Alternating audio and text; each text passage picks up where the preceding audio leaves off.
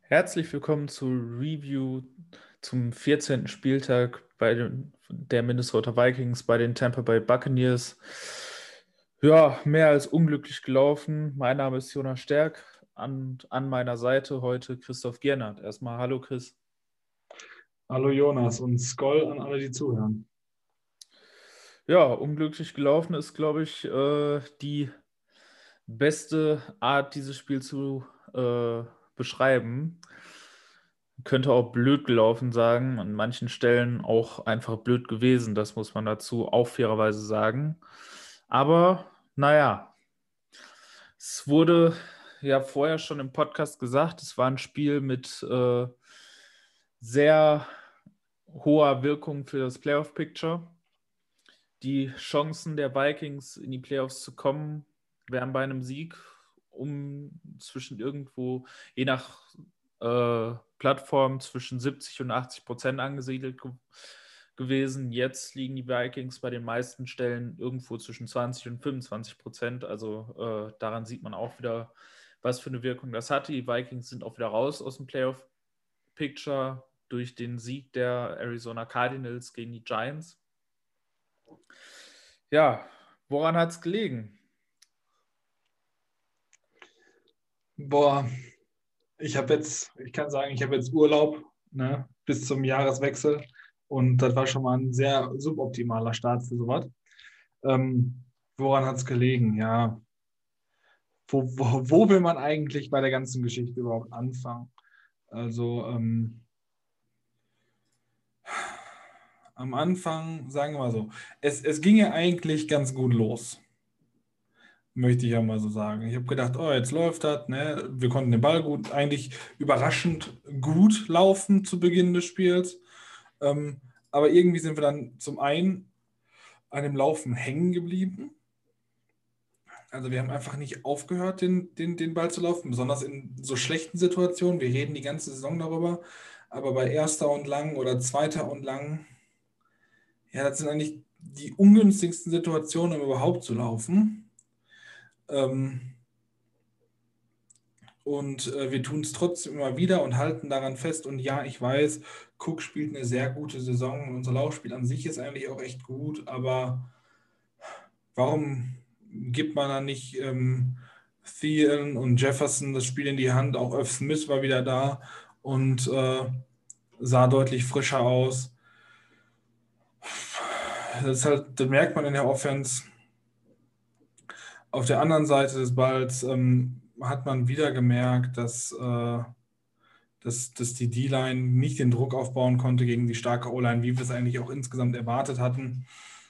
Und ähm, trotzdem haben wir sie eigentlich recht gut zurückgehalten, aber dazu kam dann noch der wirkliche absolute Meltdown und das war Dan Bailey. Also das ist selbst für Vikings-Verhältnisse schon wirklich grausam gewesen äh, beim Kicking. Ich meine, 0 von 3 bei Field Goals und einen extra Punkt vergeben, also 0 von 4 bei vier Versuchen. Das ist schon irgendwo auch historisch, glaube ich. Ähm, und dabei war er bis zur letzten Woche eigentlich sogar recht solide, bis er angefangen hat gegen, gegen Jacksonville, meine ich.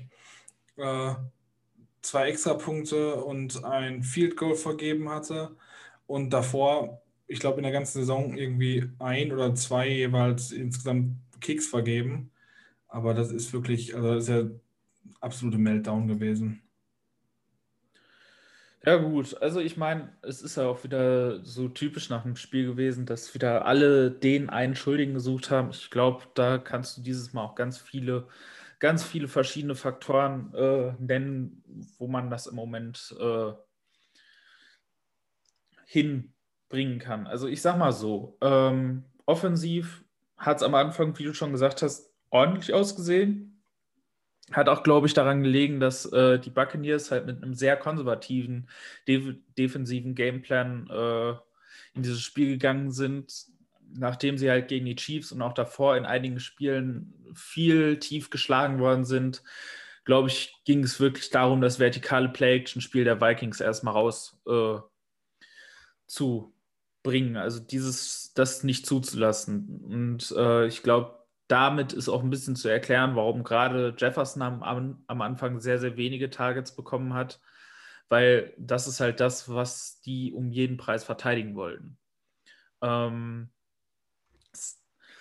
und das hat dann natürlich auch dazu geführt, dadurch, dass weniger geblitzt wurde am Anfang, dadurch, dass eigentlich permanent zwei tiefe Safeties waren und du damit natürlich einen relativ leichten Boxcount in, der, äh, in den meisten Situationen hattest, dass die Vikings trotz des Front-Mismatches laufen konnten.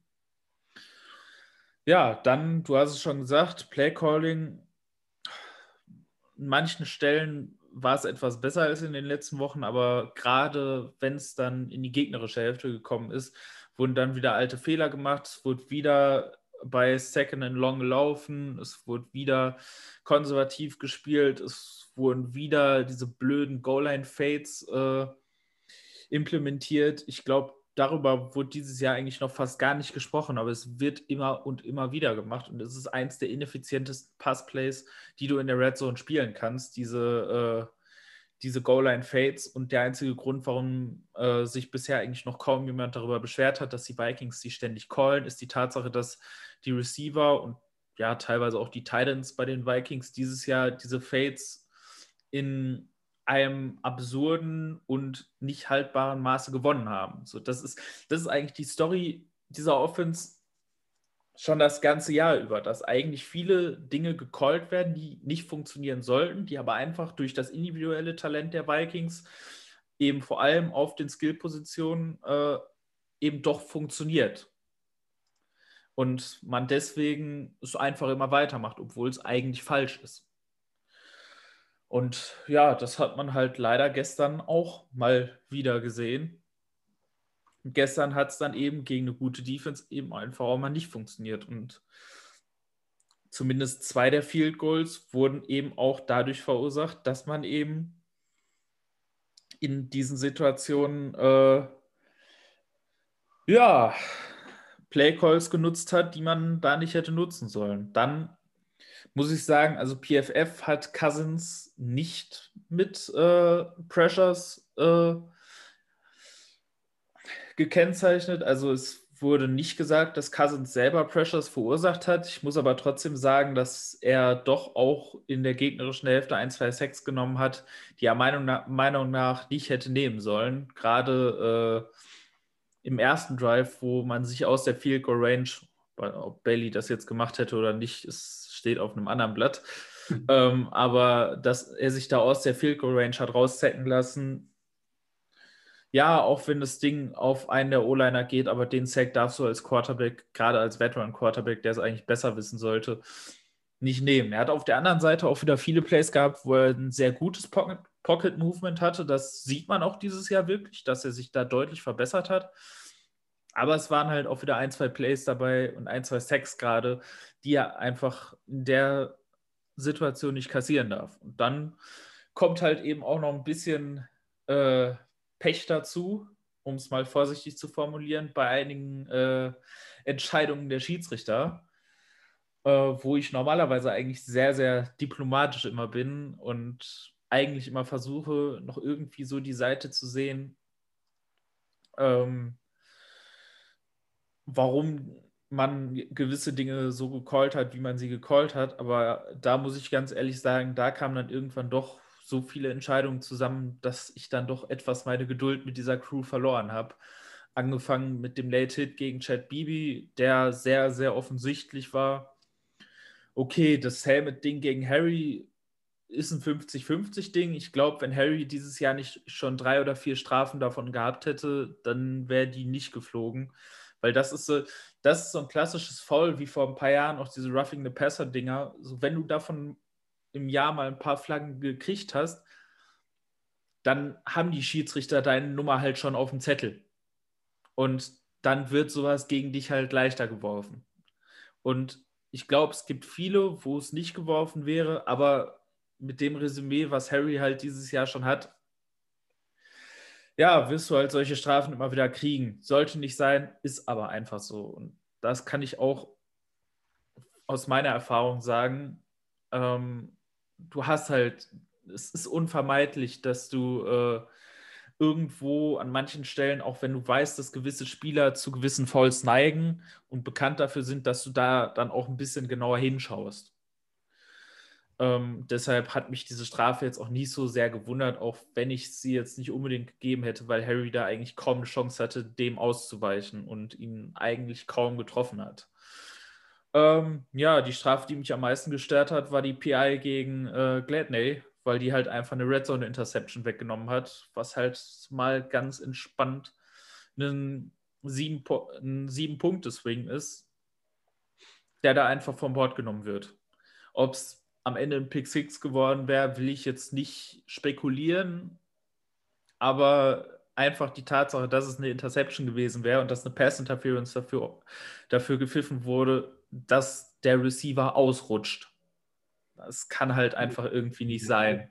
War irgendwie einfach so, also da habe ich mich auch gefragt, wo war da jetzt genug Kontakt, um zu sagen, das ist definitiv äh, eine PI gewesen, weil ich habe es nicht gesehen. Aber, Nö, gar nicht. Das also, war einfach falsch. Das muss man in dem Fall einfach so deutlich sagen.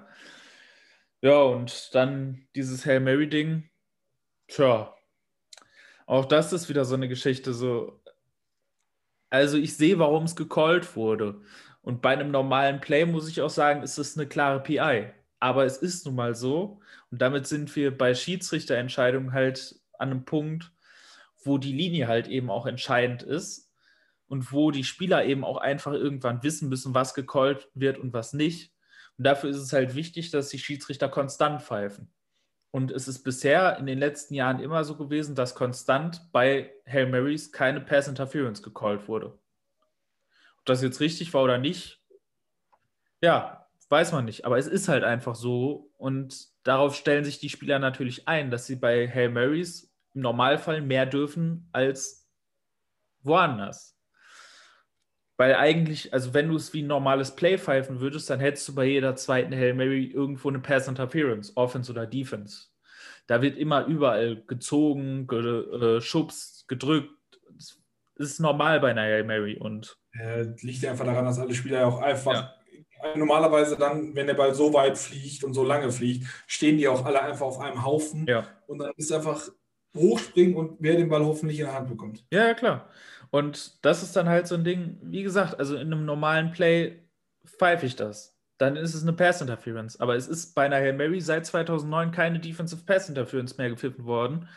Und ja, wenn du das pfeifst, dann musst du halt bei jeder zweiten Hail Mary irgendwas werfen. Und ähm, da ist dann halt eben der Punkt, dass es eben regeltechnisch vielleicht keine klar falsche Entscheidung war, dass es aber einfach entgegen der Linie ist, wie es normalerweise gepfiffen wird.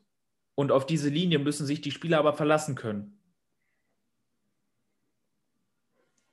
Das ist das, was mich an diesem Call ein bisschen gestört hat. Und deswegen, es ist nicht so, und das möchte ich ganz klar sagen, dass die Vikings wegen der Schiedsrichter verloren haben. Die Vikings haben auch nicht alleine wegen Dan Bailey verloren, sondern es sind ganz viele verschiedene Faktoren, die einfach in dem Spiel gegen die Vikings ge, äh, gelaufen sind, teilweise selbstverschuldet, teilweise durch Pech. Aber ja, das kommt dann eben im Endeffekt einfach alles zusammen. Und ähm, ja, das kann man sich dann eben im Endeffekt nicht leisten, wenn man gegen ein gutes Team spielt. Auch wenn die Buccaneers jetzt nie unbedingt ihr bestes Spiel gemacht haben. Also da, das muss man auch mal dazu sagen. Trotz aller Schiedsrichterentscheidungen, trotz aller äh, verschossener Field Goals, dieses Buccaneers-Team war schlagbar. Und ähm, da muss sich dann eben im Endeffekt sowohl das Team als auch eben mal wieder leider der Coaching-Stuff an die eigene Nase fassen, dass man diese Chance mal wieder verpennt hat. Ja, da kann ich äh, auch einfach nur zustimmen, weil wenn man sich sonst auf die Total Stats oder sowas, auch wenn die Total Stats nicht immer so mega krass viel aussagen, ne, aber dass man eigentlich so ziemlich überall äh, fast überlegen war, ist auch irgendwie schon ein bisschen bezeichnend. Ne? mehr Passing First Downs, mehr Rushing First Downs. Third Down eigentlich ja ein bisschen schlechter, aber ähm, ja, mehr Plays gemacht, mehr Yards gemacht, mehr Time of Possession, aber irgendwie nichts daraus gemacht. Ja, dann muss man dann natürlich auch nochmal, wenn man sich individuell Mannschaftsteile raussucht, ja, ähm, individuell auf jeden Fall Interior Offensive Line. Muss man leider mal wieder sagen. Bradbury hat ein gutes Spiel gehabt. Der hat, nachdem er eine kleine Downphase in der Saison gehabt hat, die auch, glaube ich, ein bisschen daran gelegen hat, dass er einfach von den Guards absolut überhaupt keine Hilfe gekriegt hat. Hat er sich jetzt wieder so ein bisschen gefangen, hat auch ein ordentliches Spiel gemacht. Ähm, aber die beiden Guards, äh, Dozier, aber eben auch dieses Mal Cleveland, haben halt mächtig aufs Maul gekriegt das, kann man nicht anders formulieren. Also Cleveland hat acht Pressures zugelassen. Und da sind wir wieder an dem Punkt, den wir eigentlich schon gesagt haben, als angefangen wurde, Cleveland als Starter auf Guard zu nennen. Ja, er ist super athletisch und er äh, führt das Zone-Blocking-Scheme super toll aus. Das muss, man, das muss man so sagen. Aber im Pass-Blocking hat er einfach nicht den Anker um gegen den kräftigen Interior Defensive Lineman zu bestehen. So, da hat er Probleme gehabt gegen Edge Rusher, die mal locker 20 Kilo leichter sind. Und deswegen ist das halt wieder so eine Geschichte, die musste man halt auch einfach erwarten, wenn man ihn Inside auf Guard stellt. Und deswegen ist das auch so eine Sache, wenn ich jetzt viele Leute sehe, die sagen, oh, wir haben jetzt unsere Lösung zumindest für einen Guard-Spot. Hm, also ich, ich würde alles tun, um den wieder raus auf Tackle zu kriegen, weil da sehe ich ihn halt einfach mehr. Also da ist es nach wie vor so, dass sein Skillset dafür einfach besser passt. Und ähm, deshalb für diese Saison okay, weil außer Brad Jones haben wir da im Moment aktuell keinen besseren Guard, aber ähm, über die Saison hinaus sollte man sich sehr gut überlegen, ob man da äh, Ezra Cleveland erneut auf Guard spielen lassen möchte oder ob man ihn nicht doch äh, vorbereitet, auf Tackle zu spielen. Auch wenn ich nach wie vor der Meinung bin, dass äh, man versuchen sollte, Riley Reeve auch nach diesem Jahr zu halten, weil er einfach sehr, sehr, sehr gut spielt. Ja, wobei ich glaube halt, dass wir dann irgendwie aus Cap-Gründen wahrscheinlich äh, Reeve uns von Reeve leider verabschieden können und Cleveland dann die nächste Lösung sein wird und dass es halt billiger ist, sich irgendwelche Veteran Guards zu holen, als einen Veteran of Tackle. Also. Ja, das auf jeden Fall. Da ist halt die Frage, also der Optimalfall für mich, für die Reeve-Situation, das möchte ich jetzt aber auch nur ganz kurz machen, sonst geht das hier viel zu tief, ist, dass man irgendwie eine Vertragsverlängerung um zwei weitere Jahre, er hat ja noch ein Jahr, hat er ja sowieso noch eine Vertragsverlängerung für zwei weitere Jahre erreicht, ähm, wodurch man eben auf der anderen Seite wieder sein Capit für die kommende Saison drückt.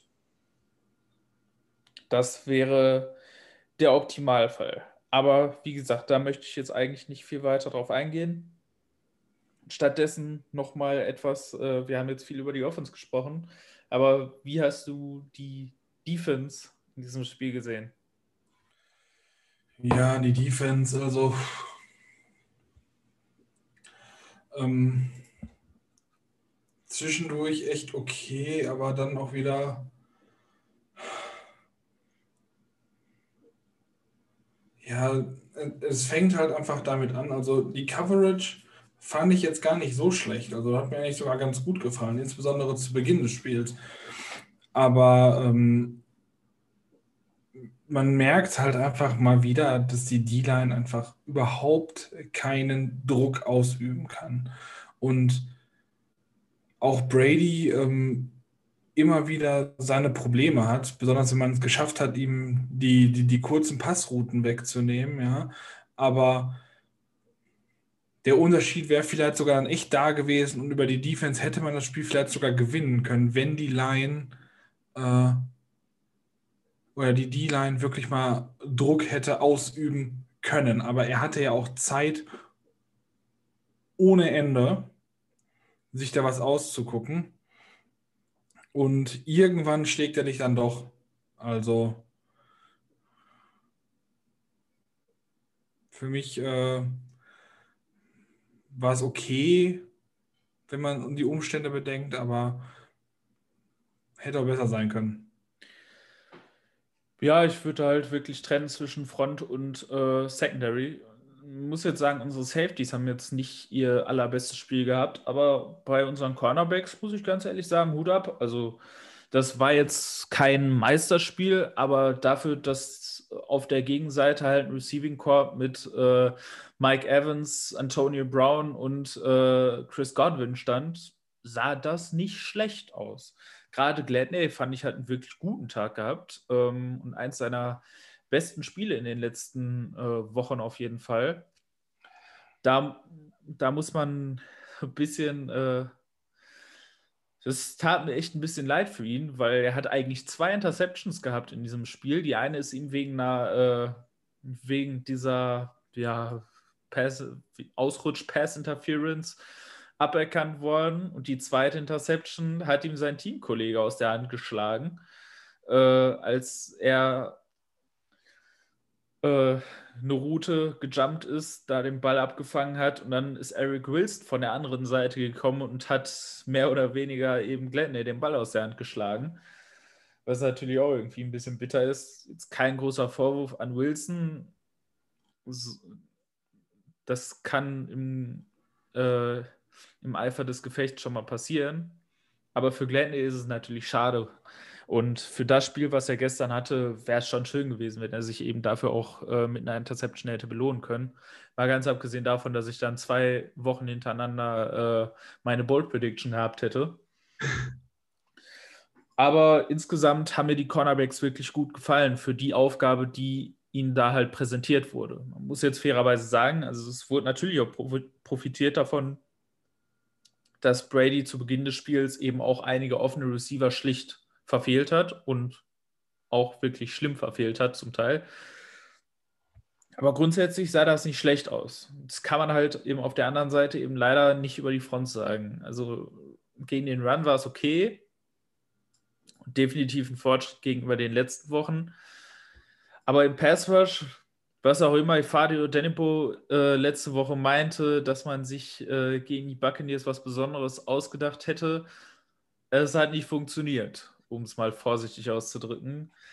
Insgesamt vier Pressures von der gesamten Front. Äh, das ist normalerweise eine Zahl, die ein guter Edge Rusher alleine hat in einem Spiel.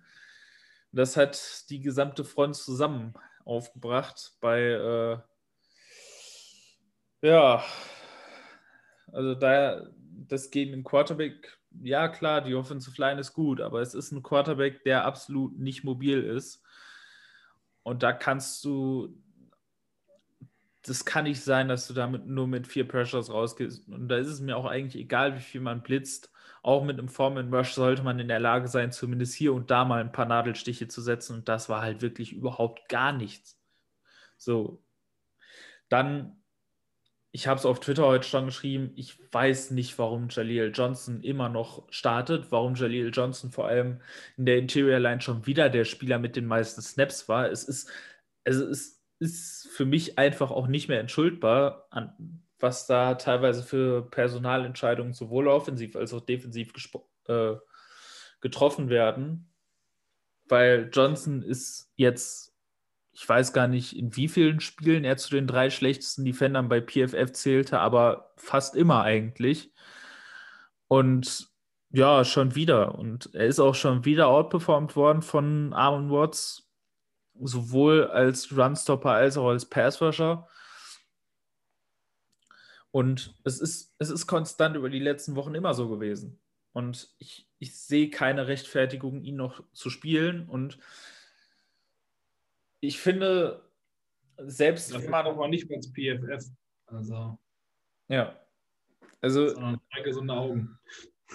Also, ich meine auch, ich weiß auch nicht, was man sich davon erhofft. Also, äh, jetzt kurzfristig bekommst du nichts davon, weil er konstant der Schwachpunkt der Defense ist und seine, äh, seine Rotationspartner durchgehend besser spielen und auch langfristig der Typ ist Free Agent nach dem Jahr. Und ich glaube, eigentlich sollte man genug gesehen haben, um zu wissen, dass man diesen Vertrag nicht verlängern wird.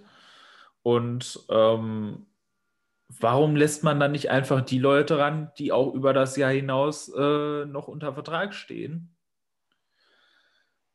Weil von denen sollte man noch eigentlich wissen wollen, was man an denen hat. Also das, das verstehe ich wirklich nicht. Und äh, selbst wenn die Vikings dieses Jahr noch eine Playoff-Chance haben, das muss man sehen, ob das noch irgendwie funktionieren kann.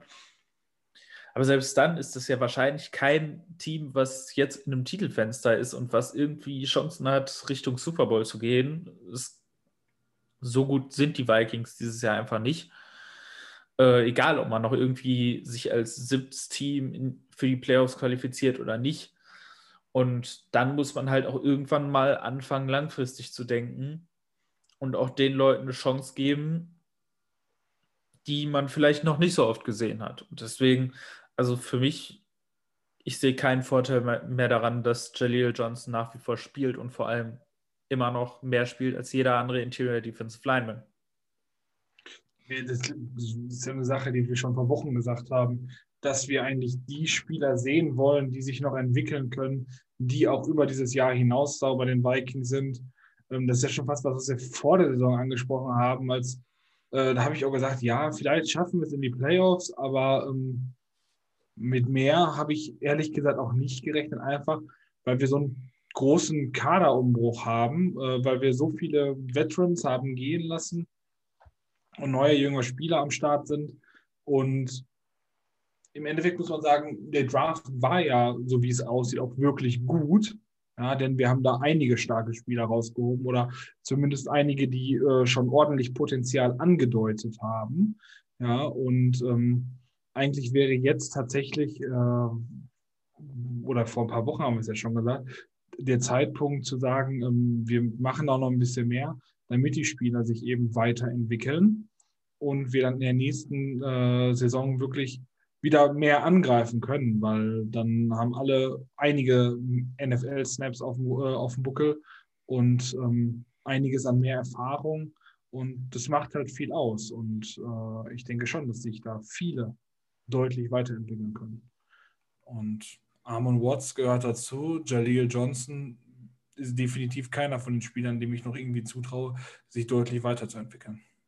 Ja, das glaube ich, das kann man definitiv so unterschreiben. Und ähm, man muss es auch mal realistisch sehen, auch wenn man jetzt auf die letzten sieben Spiele guckt, seit der Bye Week, wo die Vikings fünf der letzten sieben gewonnen haben, in dieser Zeitspanne haben die Vikings eine Punktedifferenz von plus zwei. Und Punktedifferenz ist erfahrungsgemäß ähm, immer ein sehr guter Indikator dafür gewesen, wie gut ein Team wirklich ist. Und plus zwei ist eine Punktedifferenz von einem 500er-Team. Also, was, also ein, Durchschnittsteam, was eben genauso viel verliert, wie es gewinnt. Und das heißt, selbst also auch wenn dieses 1-5 zum Start selbstverständlich schlechter war als das, was die Vikings sind, dieses 5-2 war eben genauso besser als das, was die Vikings im Moment sind. Und auch das ist etwas, was man halt einfach realistisch sehen muss und wo man eben vielleicht auch in der kommenden Offseason auf keinen Fall den Fehler machen darf, den die Falcons gemacht haben letztes Jahr, die einen ähnlichen Saisonverlauf hatten und sich dann eben von dieser zweiten Saisonhälfte dazu haben hinreißen lassen, zu denken, man wäre wieder Contender und man könnte jetzt Short-Term äh, wieder ein Team aufbauen für die kommende Saison, was um den Super Bowl spielt. Und diesen Fehler dürfen die Vikings jetzt nicht machen, sondern es geht auch für die Vikings darum, jetzt langfristig weiterzudenken und langfristig ein Team aufzubauen, was dann eben auch mittelfristig in zwei, drei Jahren vielleicht wieder ein Super Bowl-Contender ist. Ja, wenn die Rookie-Verträge sich dem Ende neigen. Und also von den diesjährigen Rookies, die halt auch wirklich, wirklich schon echt halbwegs eingeschlagen sind. Also ähm, wer mir einfach gefällt, sind Densler, Gladney, äh, Jefferson brauchen wir gar nicht drüber reden. Ne? Äh, Wonum sieht vielversprechend aus, auch Cleveland sieht vielversprechend aus. Also das war schon ein guter Draft. Also, aber Rookies machen es halt meistens nicht, sondern das sind halt äh, in Anführungsstrichen Veterans oder Spieler auf im zweiten oder eher im dritten, vierten Jahr, die dann noch ihren Rookie-Contract haben, aber schon, äh, schon wirklich gut spielen. Und ja, das, das, das braucht halt Zeit. Und diese Zeit kann man möglicherweise verkürzen, indem man den Jungs halt ein bisschen mehr Playing Time gibt. Aber ähm, mehr als vielleicht noch ein glückliches Reinrutschen, was ich jetzt als echt unwahrscheinlich erachte nach der Niederlage gestern, in die Playoffs sehe ich halt auch nicht. Und im Endeffekt sind die Vikings da auf dem Weg dahin, wo ich sie vor der Saison gesehen habe. Und das war maximal ein Acht-Siege-Team.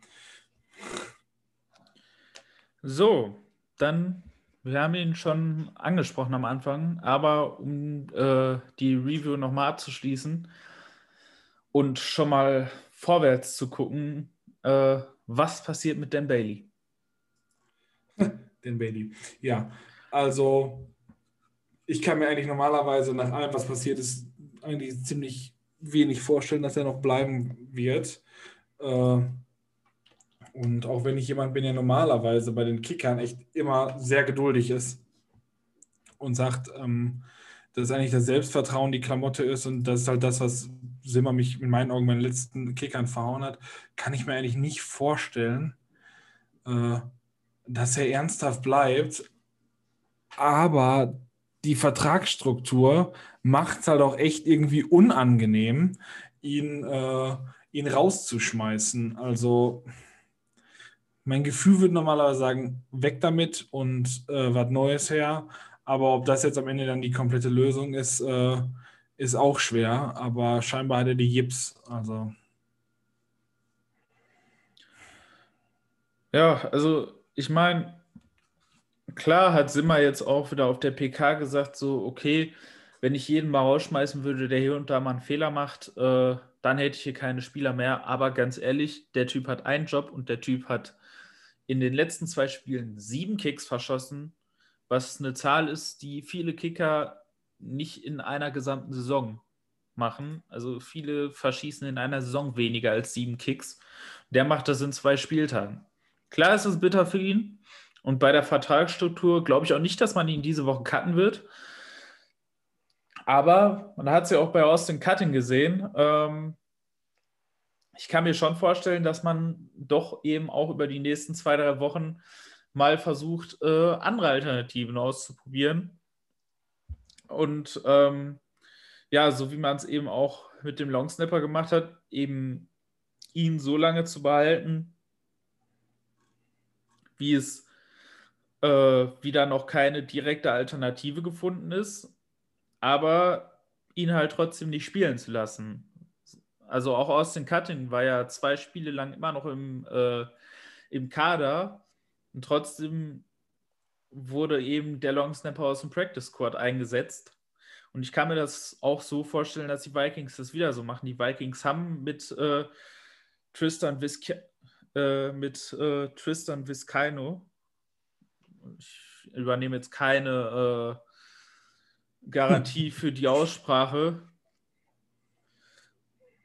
ähm, haben sie einen Kicker im Practice Squad und ich kann mir sehr gut vorstellen, dass wir den am nächsten Spieltag aktiv sehen werden und dass äh, man den Bailey äh, inaktiv machen wird, so wie man das auch mit Cutting gemacht hat. Ich glaube aber nicht, dass er eben jetzt im Laufe der, der Woche schon entlassen wird.